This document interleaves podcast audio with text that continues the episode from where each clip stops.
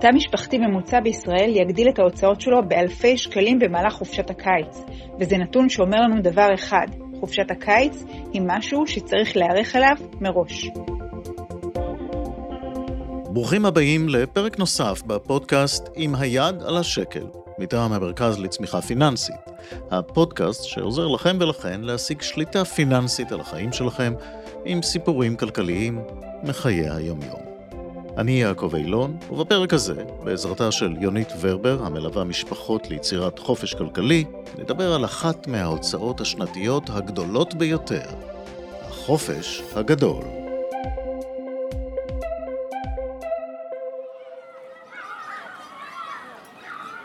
מי שאמר שאין מחיר לחופש, כנראה שכח את החופש הגדול, בעוד שהילדים מתרגשים לקראתו, לחלק מההורים, חופשת הקיץ אה, יכולה להרגיש כמו איזה אורח מפחיד ולא ממש רצוי, שבקלות יכול להפוך לבור בלי תחתית.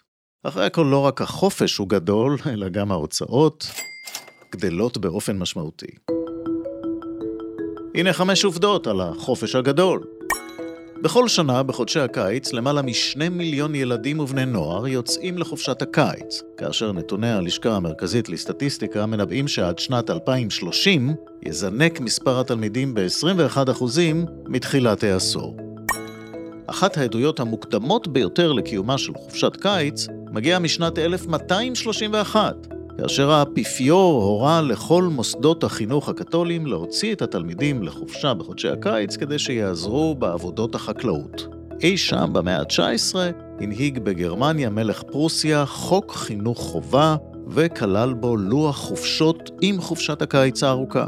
בכך למעשה הפך אותה לרשמית. על פי הערכות של גורמים מקצועיים בתחום כלכלת הבית, ההוצאה הממוצעת של משק בית עם ילדים צומחת בארץ ב-30% במהלך חודשי הקיץ, לעומת שאר חודשי השנה. על פי הבדיקה האחרונה של המועצה לצרכנות, משפחה ישראלית ממוצעת עם שני ילדים צעירים תוציא קרוב ל-22 אלף שקלים במהלך חופשת הקיץ, שהיא נזכיר רק שמונה שבועות. רוב הוצאות הקיץ הן על קייטנות, 60 אוכל בחוץ, כ-20 15% על אטרקציות ומקומות בילוי מסוגים שונים, ו-5% תוספת להוצאות הבית. ועוד לא אמרנו נופש משפחתי, בייביסיטר, וימי חופשה שההורים לוקחים כדי לבלות עם הילדים, כן? לפי סקר שערכה חברת רייזאפ, למעלה ממחצית הישראלים מעידים על לחץ כלכלי בקיץ. כ-40% מהם נערכים להוצאות בילוי גבוהות מ-5,000 שקל בתקופת החופש הגדול, כי 33% נאלצו לדחות הוצאות דחופות בתקופה הזו, כמו למשל טיפול רפואי או טיפול נפשי או תיקונים בבית. בנוסף, לפי נתוני הסקר, רק כ-9% מהישראלים מצליחים לשים כסף בצד כדי להתמודד עם העלויות הכבדות של חודשי הקיץ. בחופש הגדול הורים נאלצים להתמודד עם לא מעט אתגרים. מצד אחד, הקופה המשפחתית לא משתנה מבחינת משאבים, כן? אמא ואבא עדיין צריכים לעבוד ולתחזק את הבית. מצד שני, יש זינוק בשני פרמטרים מדאיגים, הוצאות כספיות, וגם הזמן שבו צריך למצוא תעסוקה לילדים. אז עם כל הציפייה והשמחה אצל הילדים, חופשת הקיץ מחייבת לא מעט החלטות. למשל, בחירת קייטנה, תכנון חופשות משפחתיות בארץ או אולי בחו"ל, פעילויות ואטרקציות, וגם גבולות לילדים. כדי להבין כיצד להתמודד עם ההוצאות האלה, יחד עם השילוב של ילדים בחופשה שרוצים הכל, ולקנות כל דבר שנקרא בדרכם, הזמנו את יונית ורבר. יונית היא מנטורית להצלחה, יזמת, מרצה, סופרת בינלאומית, מלווה משפחות ליצירת חופש כלכלי ומפתחת סדרת האנימציה יזמות לילדים סקרנים עושים כסף בכיף. שלום לך יונית. שלום וברכה. הקיץ מגיע בסוף, בקיץ, אבל מתי צריך להתחיל לתכנן את החופשה? כן, אז בהחלט, כמו שציינת, הקיץ בהחלט אה, מופיע כל שנה מחדש, והוא כאילו מפתיע אותנו כל פעם מחדש. כן. ומה שבאמת צריך לזכור זה שהחופש חוזר על עצמו כל שנה, ולכן כדאי להתכונן להוצאה הכל כך גדולה הזאת, באמת כמו שצריך. עכשיו מבחינה אידיאלית, מבחינה פיננסית, כדאי בעצם להתחיל להתכונן לחופשת הקיץ עוד בסיום חופשת הקיץ הקודמת, או במילים אחרות בעצם לפרוס את ההוצאה הזו על פני כל השנה, להבין בעצם כמה עולה למשפחה שלי חופשת הקיץ, לחלק את זה לעשרה חודשים, ובעצם את המספר שקיבלתי להפריש הצידה כל חודש למשהו שנקרא לו סוג של קופת חופש גדול. ואז במקום לספוג את כל ההוצאה הזו בבת אחת, אנחנו נעשה את זה צעד צעד, וכשיגיע הראשון ליולי, יהיה לנו בקופה את התקציב הזה שאנחנו צריכים להוצאה הנוספת של הקיץ. כמובן, מי שלא עשה את זה, לא התחיל להתכונן, אז uh, כדאי להתחיל כמה שיותר uh, מוקדם, אפילו מעכשיו. ממש ככה, מקיץ לקיץ. יש תמיד העניין הזה של האם להזמין מקומות מוקדם מאוד, או אולי דווקא אפשר להרוויח מזה שזה בדקה ה-90 מה שנקרא, איך מתמודדים עם זה? שאלה טובה מאוד, ואני חייבת להגיד לך שגם אני, אין לי תמיד תשובות לשאלות האלה. בדרך כלל מומלץ להזמין אה, כמה שיותר מוקדם, זה נכון. יש משפחות שעושות את זה אפילו שנה ושנה וחצי מראש, וזה נהדר. ויחד עם זאת, לא תמיד זה אפשרי. יש אה, אילוצים משפחתיים כאלה ואחרים, ולכן כמה שיותר מוקדם שאתם יודעים שאתם יכולים, זה נהדר, בדרך כלל המחירים יהיו זולים יותר, ואם לא, אז תמיד לחפש חלופות, גם ברגע האמת אפשר למצוא חלופות יקרות יותר וזולות יותר, ולבחור את מה שמתאים. אז תכננו והגענו, והנה אנחנו בחופשה, מתים לבלות, לעשות כיף. איך לא נסחפים, במיוחד עם הילדים, עם כל מה שקורה מסביב. אז באמת אה, חשוב להבין שאנחנו רוצים באמת ליהנות מהקיץ, מחופשת הקיץ כמה שיותר. באמת יש לנו שנים ספורות עם הילדים בגילאים האלה, ובאמת זה זמן מדהים לחוות את זה איתם, וזו באמת המטרה הראשונה שלנו לקיץ. המטרה היא מטרה מה שנקרא קצרת, קצרת טווח, בעצם ליהנות עם הילדים שלנו. אבל חשוב לזכור שיש לנו לקיץ גם מטרה שהיא ארוכת טווח, ובעצם המטרה הזו באה ואומרת שהקיץ זה זמן מעולה לתרגל את הילדים שלנו על התנהלות כלכלית נכונה לא רק לקיץ אלא לחיים בכלל, כי בעצם מה שהם לומדים על חשיבה והתנהלות כלכלית בילדות נשאר איתם לאורך כל החיים שלהם. ולכן התפקיד שלנו כהורים בקיץ זה באמת לאזן בין שני הדברים האלה, מצד אחד מאוד לבלות וליהנות איתם, אבל מצד שני גם לעשות את זה בצורה של התנהלות כלכלית נכונה לחיים. יש דרך לעשות את זה, למרות שזה נשמע אולי קצת אה, סותר אחד את השני. אז באמת הדבר הראשון שאנחנו צריכים לעשות כדי לתכנן את הקיץ בצורה כזו שגם מאוד נהנה וגם לא נפשוט את הרגל בסוף החופשה, כל פגישה הורית. שני בני הזוג, אם אין שני בני זוג אז רק הורה אחד, לשבת ולהבין קודם כל מהי היכולת הכלכלית המשפחתית שלנו ולהגדיר איזשהו מספר, איזשהו תקציב משפחתי לקיץ שלנו. זו חייבת להיות נקודת המוצא שלנו. אנחנו ההורים לוקחים אחריות ומגדירים את גובה התקציב. עכשיו מתוך גובה התקציב הזה שקבענו לעצמנו, כדאי להשאיר איזה 15-20 אחוז בצד לכל מיני בלת"מים וכספים כאלה שנוזלים לנו בין האצבעות לארטיק פה וקפה שם, ורק אז להכניס בעצם את הילדים לתוך התמונה, בעצם לשתף אותם שזה התקציב שיש לנו, ולשבת לעשות ממש ישיבה משפחתית, לחשוב איך אנחנו מתכננים את החופש הזה מצד אחד שיהיה שוב הכי כיף, ומצד שני שיעמוד במסגרת התקציב שלנו. ואז אנחנו יכולים לבקש מהילדים, אנחנו רוצים בעצם להתחיל לתרגל אותם במיומנויות של התנהלות כלכלית נכונה. אז אני רוצה שכל אחד יביא את הרעיונות שלו למה הוא רוצה לעשות בקיץ, ונעשה ממש רשימה משותפת. ואחר כך נשב ונחפש נתונים כדי להבין כמה תעלה כל פעילות כזאת. נעשה סקר שוק, נכיר להם אתרים של קופונים או מועדוני צרכ... צרכנות, כדי שבאמת ידעו שיש דבר כזה שאם הולכים ללונה פארק זה יכול להיות זול וזה יכול להיות פחות זול, תלוי איפה אנחנו קונים, מתי אנחנו קונים וכולי. זה כבר התחלה של אימון על uh, התנהלות כלכלית מקדמת. אחר כך אני אבקש מהם לעשות תעדוף בין הפעילויות שלהם, כדי לראות מה יוכל להיכנס למסגרת התקציב שלנו ומה לא. בהמשך אפשר לדבר גם על פעולות של, פעילויות שלא עולות כסף, שהן חינמיות, כמו ערב פופקורן בבית, או ללכת לגן משחקים, או לבלות אצל חברים. חשוב מאוד שהם ידעו שאפשר ליהנות בחיים גם כשאין תקציב, וזה בסדר גמור, גם אנחנו המבוגרים יודעים לעשות את זה. אחר כך אנחנו יכולים לדבר איתם על איך לדעתם אנחנו כמשפחה יכולים להתנהל בקיץ בצורה מחושבת, כי כל סכום שיישאר יוכל אחר כך להגדיל את התקציב של הבילויים שלנו. אפשר לדבר איתם על איך לדעתם אפשר לייצר הכנסות, לא רק להצטמצם, אלא גם להגדיל, לייצר הכנסות, גם עם הילדים. ילדים מעל גיל 14 כבר יכולים לצאת לעבוד אה, במה שנקרא מקומות עבודה מסודרים, אבל גם ילדים צעירים יותר יכולים להיות עם רעיונות יזמיים, כבר מגילי 8-9, יש כל מיני דברים באמת מקסימים שאפשר לעשות, ובעצם בצורה הזו אני גם אבלה ואענה איתם בחופש עם כל הרעיונות, או לפחות חלק מהרעיונות שהם העלו, אבל גם אנחנו נעשה את זה בצורה מבוקרת. אנחנו כל יום נראה מה תכננו, נראה האם עמדנו בתקציב כן או לא,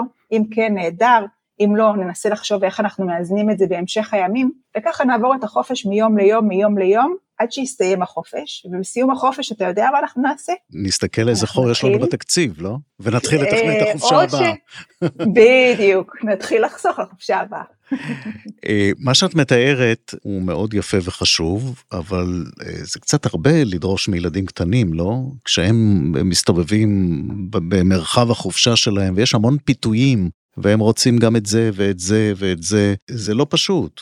נכון, זה לא פשוט, ואנחנו כולם מכירים את האמא תקני לי כן. המפורסם, אה, אבל זה באמת חלק מהאחריות ההורית שלנו, זה להציב גבולות לילדים. לפעמים אנחנו חושבים שאם נציב להם גבול כלכלי, אם נגיד להם לא, אי אפשר עכשיו את הארטיק הזה, או להסביר את זה למה, אנחנו נצא ההורה הרע. אבל אם אני אעצור את הילד שלי מלא לרוץ לכביש, אה, כביש סואן, אני לא, לא תהיה לי בעיה עם זה ששמתי לו שם גבול, פתאום יהיה לי מאוד ברור שאני חייבת לעצור אותו שם. אז אנחנו בעצם צריכים להבין איפה עובר הגבול, כי הרבה הורים מתקשים לשים את הגבול בגלל שבעצמם הם לא יודעים איפה הוא עובר, ולכן כמו שאמרנו, אנחנו מתחילים מלהבין קודם כל, אנחנו ההורים, מה התקציב שלנו לחופש, וברגע שלנו ההורים ברור איפה עובר הגבול, הרבה יותר קל לנו לתקשר אותו לילדים.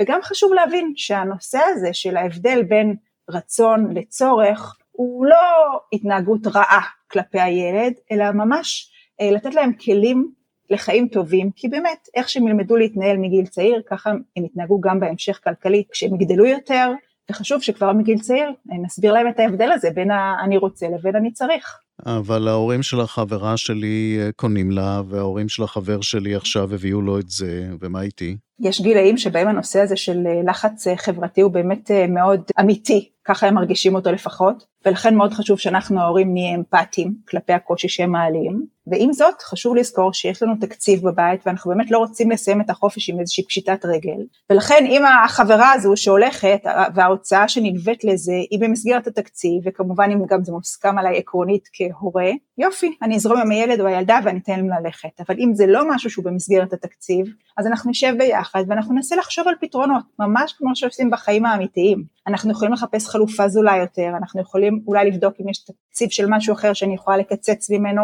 ולהעביר לפעילות הזאת שהיא רוצה, או לחלופין מה שאני תמיד מעודדת זה לחשוב איך הם בעצם יכולים לייצר הכנסה בסכום הזה שהם רוצים להוציא אותו, ככה זה יהיה הכנסה שהם יצרו מהם והצליחו לממש את הרצון הזה שלהם. הזכרת אה, ילדים שבגיל מסוים כבר מספיק גדולים כדי אה, לעבוד ולייצר הכנסה אה, משל עצמם, וכאן אולי mm-hmm. יש, יש הזדמנות ללוות אותם וללמוד את הנושא איתם ביחד?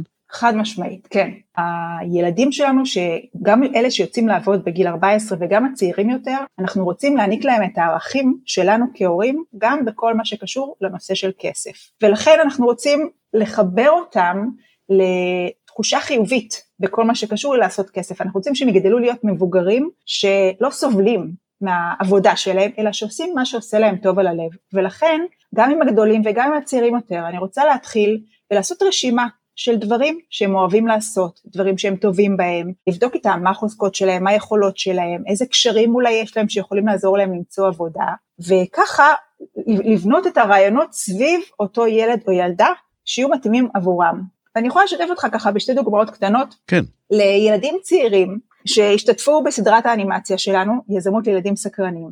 היו שני שכנים, חבר וחברה, הילדה מאוד אהבה לאפות עוגיות, הילד מאוד אהב להכין דגמים במדפסת תלת מימד, והם החליטו שהם עושים שיתוף פעולה. הם עשו שיתוף פעולה שבו אנשים פונים אליהם כשיש להם איזשהו אירוע, למשל יום הולדת של סבתא או סיום שנת לימודים וכולי. הילד בעצם מכין במדפסת חותכני עוגיות בצורה שהזמינו, הילדה עופה עוגיות עם החותכנים האלה, ובעצם הלקוח מקבל איזושהי חבילה של עוגיות ממותגות וגם את החותכנים עצמם שאיתם הם יוכלו להכין עוד עוגיות בהמשך. זו דוגמה אחת, דוגמה אחרת זה ילדה שאוהבת לאפות והיא אוהבת כלבים, היא אוהבת בעלי חיים ואוהבת כלבים והחליטה שהיא חוקרת ביחד עם ההורים שלה את הנושא של אה, תזונה, מה זה תזונה בריאה לכלבים? והתחילה לאפות ולמכור חטיפים בריאים לכלבים. ויש המון המון רעיונות ומה שבעצם חשוב ויפה בכל הסיפור הזה זה באמת להבין מה מיוחד בילד, מה הדברים שהוא אוהב, מה יעשה לו טוב, על איזה צורך של האחר זה יכול לענות, ולעשות את החיבור הזה, בין אם זה בעבודה כשכיר, ובין אם זה כל מיני יזמויות כאלה, כמו שהזכרתי פה.